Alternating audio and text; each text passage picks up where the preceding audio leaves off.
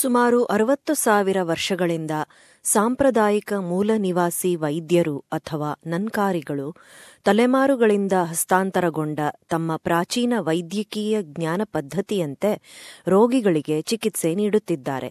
ಇಂದು ಇಪ್ಪತ್ತೊಂದನೇ ಶತಮಾನದ ನನ್ಕಾರಿಗಳನ್ನು ಪಾಶ್ಚಿಮಾತ್ಯ ವೈದ್ಯಕೀಯ ಪದ್ಧತಿ ಗುಣಪಡಿಸಲಾಗದ ರೋಗಕ್ಕೆ ಚಿಕಿತ್ಸೆ ನೀಡಲು ಮತ್ತೆ ಆರೋಗ್ಯ ಪದ್ಧತಿಗೆ ಪರಿಚಯಿಸಲಾಗುತ್ತಿದೆ. ಕೇಳಿ ಎಸ್ಬಿಎಸ್ ಸಿದ್ಧಪಡಿಸಿರುವ ಸುದ್ದಿ ಚಿತ್ರಣ. ನ್ಯೂ ಸೌತ್ ವೇಲ್ಸ್ನ ಫೋರ್ಬ್ಸ್ ಭಾಗದ ಕಲ್ಲರಿ ಬುಡಕಟ್ಟಿನ ವಿರಾಜ್ಯುರಿ ಮಹಿಳೆ ಸ್ಯಾಂಡ್ರಾ ಹಾಕಿಂಗ್ ಮೂರು ಬಾರಿ ಸ್ಟ್ರೋಕ್ಗೆ ಒಳಗಾಗಿ ಸ್ಯಾಂಡ್ರಾ ಸುಮಾರು ಹನ್ನೊಂದು ವರ್ಷಗಳಿಂದ ಗಾಲಿ ಕುರ್ಚಿಯ ಮೇಲೆ ಅವಲಂಬಿತವಾಗಿದ್ದಾರೆ. I just felt that over the years I'd um, tried different things. I was at a point in my life where I was willing to try anything. ಜೂನ್ನಲ್ಲಿ ಮೊಬೈಲ್ ನನ್ಕಾರಿ ಕ್ಲಿನಿಕ್ ಸೌತ್ ಆಸ್ಟ್ರೇಲಿಯಾದಿಂದ ಪಶ್ಚಿಮ ನ್ಯೂ ಸೌತ್ ವೇಲ್ಸ್ಗೆ Western New South Wales ಸ್ಥಳೀಯ ಆರೋಗ್ಯ ಜಿಲ್ಲೆಯ ಭಾಗದಾರಿಕೆಯೊಂದಿಗೆ ಎರಡು ವಾರಗಳ ಅವಧಿಯಲ್ಲಿ ಆರು ಪಟ್ಟಣಗಳ ಆಸ್ಪತ್ರೆಗಳಿಗೆ ಭೇಟಿ ನೀಡಿದಾಗ ಸ್ಯಾಂಡ್ರಾಗೆ ಒಂದು ಅವಕಾಶ ಸಿಕ್ಕಿತು. ಸ್ಯಾಂಡ್ರಾಳ ವೈದ್ಯರು ಪರ್ಯಾಯ ಚಿಕಿತ್ಸೆ ಪಡೆಯುವಂತೆ ಸಲಹೆ ನೀಡಿದ್ದರು. ಇಬ್ಬರು ನನ್ಕಾರಿ ವೈದ್ಯರನ್ನೊಳಗೊಂಡ ಒಂದು ಗಂಟೆಯ ಚಿಕಿತ್ಸೆಯಿಂದ ಅದ್ಭುತ ಪರಿಣಾಮ ಕಂಡುಬಂದಿತು. They just seemed to know exactly where the pain was. I had no expectations at all. And to be able to stand up beside the bed, one of the ladies pointing to my walker, and she would not allow me to have it. I finally took several steps towards her. Yeah, it was just so emotional to think that I'd walked without the walker after all these years. ಈ ಚರ ನನ್ಕಾರಿ clinic ಸಾಧ್ಯವಾದದ್ದು ಸಾಂಪ್ರದಾಯಿಕ ಮೂಲನಿವಾಸಿ ಮದ್ದಿನ ವಸಾಹತು ವಹಿಸಿದ ಡಾ ಫ್ರಾಂಚೆಸ್ಕಾ Panzironi ಅವರ ಕಾರಣದಿಂದ. ಇಟಲಿಯಲ್ಲಿ ಜನಿಸಿದ ಡಾ ಪ್ಯಾನ್ಜಿರೋನಿ ಸಾಂಪ್ರದಾಯಿಕ ಚಿಕಿತ್ಸಾ ಕ್ರಮಗಳ ಜೊತೆ ಈ ಸಾಂಪ್ರದಾಯಿಕ ಮೂಲನಿವಾಸಿ ವೈದ್ಯಕೀಯ ಪದ್ಧತಿಯನ್ನು ಸಂಯೋಜಿಸುವಲ್ಲಿ ಮುಂದಾಳತ್ವ ವಹಿಸಿದ್ದಾರೆ. ಅಂತಾರಾಷ್ಟ್ರೀಯ ಮಾನವ ಹಕ್ಕು ಕಾನೂನಿನ ಮಾಜಿ ಉಪನ್ಯಾಸಕರಾದ ಡಾ ಪ್ಯಾನ್ಜಿರೋನಿ ಈಗ ಆನನ್ಗು ನನ್ಕಾರಿ ಚುಟಾಕು ಮೂಲನಿವಾಸಿ ನಿಗಮ ಆಂಟ್ಯಾಕ್ನ ಮುಖ್ಯಸ್ಥೆ. ಇದರ ಮೂಲ ಸ್ಥಾನ ಉತ್ತರ ಪಾಶ್ಚಿಮಾತ್ಯ South Australia.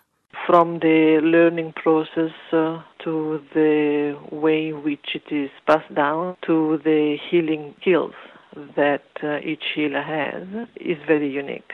It's a healing knowledge system which is very deeply interconnected to country and to family groups and um, to personal skills.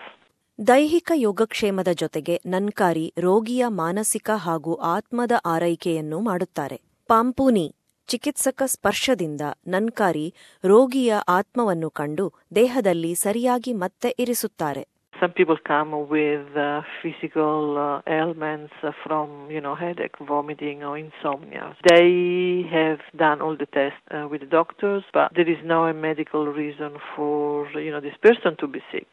Yet the person still continues to experience these symptoms. So a lot of times uh, the healers see that the, their spirit is misaligned. So the healers see this, our spirit sitting, you know, in the center of our chest. And for a lot of people, due to everyday living, trauma, so they are able to align the spirit. ಸಾಂಪ್ರದಾಯಿಕ ವೈದ್ಯರು ಮೂಲನಿವಾಸಿ ಮತ್ತು taurus straight ದ್ವೀಪದ ಜನಗಳಿಗಾಗಿ ಆಳವಾದ ಅರ್ಥ ಹೊಂದಿದ್ದಾರೆ ಎಂದು ಡಾ Panzironi ಹೇಳುತ್ತಾರೆ. It goes beyond even, you know, the physical ailments. Uh, it is an experience of uh, cultural reconnection, especially, you know, for those uh, individuals or communities uh, who, whose culture has been broken by the process of colonization. Debbie Anamari Watson, Anangu Pichamp Jiyara, Yarkuni Chaat Jiyara, Pradeshada, Pipacharada, Pichat Jiyara, Mahile. Aake ಚಿಕ್ಕ ವಯಸ್ಸಿನವರಾಗಿದ್ದಾಗಿನಿಂದಲೇ ನನ್ಕಾರಿ ಚಿಕಿತ್ಸಕರಾಗಿದ್ದಾರೆ. When I was slave, I traveled with my father, like spirit traveling, traveling in the sky, going to different places, traveling with father.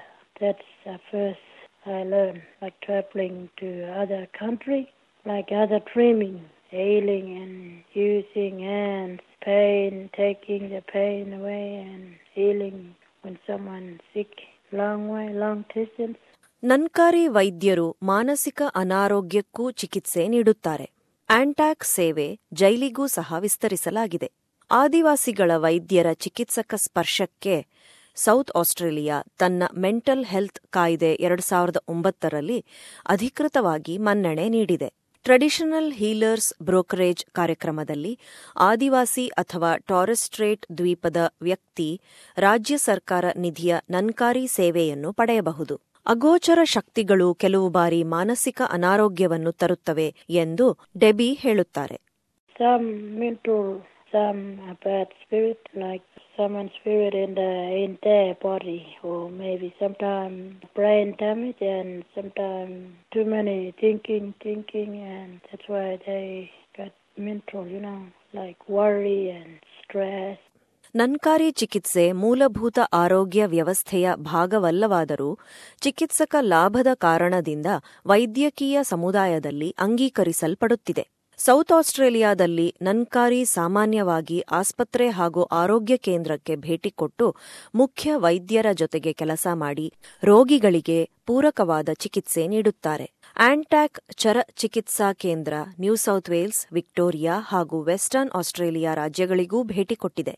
ನನ್ಕಾರಿ ವೈದ್ಯರಿಗೆ ಉದ್ಯೋಗಕ್ಕೆ ದಾರಿ ಮಾಡಿಕೊಡುವ ಹಾಗೂ ಪ್ರಾಚೀನ ವೈದ್ಯಕೀಯ ಪದ್ಧತಿಯನ್ನು ಜನಸಾಮಾನ್ಯರಿಗೆ ಸಿಗುವಂತೆ ಮಾಡಿರುವ ತಮ್ಮ ಸಂಸ್ಥೆಯ ಸಾಧನೆಯ ಬಗ್ಗೆ ಡಾ ಪ್ಯಾನ್ಸಿರೋನಿಗೆ ಹೆಮ್ಮೆ ಇದೆ. Antac uh, is, you know, creating an employment pathway, for, especially for the young Nankari, because I think that if you don't find an employment pathway, even if the tradition will continue to be passed down, it, it won't have a place in the twenty-first century society. They say to me, we are the Nankari of the twenty-first century. We want to work in the hospital and, you know, and help people and, and also, you know, work with the doctor when we can help.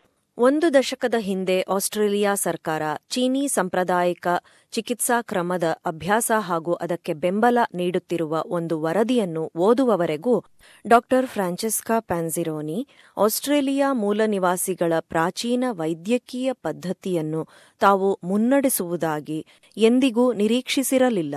ಆ ವರದಿಯಲ್ಲಿ Australia ಮೂಲ ನಿವಾಸಿಗಳ ಚಿಕಿತ್ಸೆಯ ಬಗ್ಗೆ ಉಲ್ಲೇಖವೂ ಸಹ ಇರಲಿಲ್ಲ. ಆ ಕುತೂಹಲವೇ ತಮ್ಮ ಈ ಸಂಶೋಧನೆ ನಡೆಸುವಲ್ಲಿ ಪ್ರೇರೇಪಣೆಯಾಗಿದ್ದು ಅಂತಿಮವಾಗಿ ಆಂಟಾಕ್ನ ಸಿಇಒ ಆಗಿ ಕೆಲಸ ಪ್ರಾರಂಭಿಸಿದ್ದು. For me, it has been a learning process. You know, I come from another country and I didn't know anything about it. So it all started out of my curiosity to find out why. Why I can't find anything about Aboriginal traditional medicine. And then it became like a, a vision, you know, with the healers, like a pathway that we started to walk together with a lot of obstacles and difficulties, and but we are here.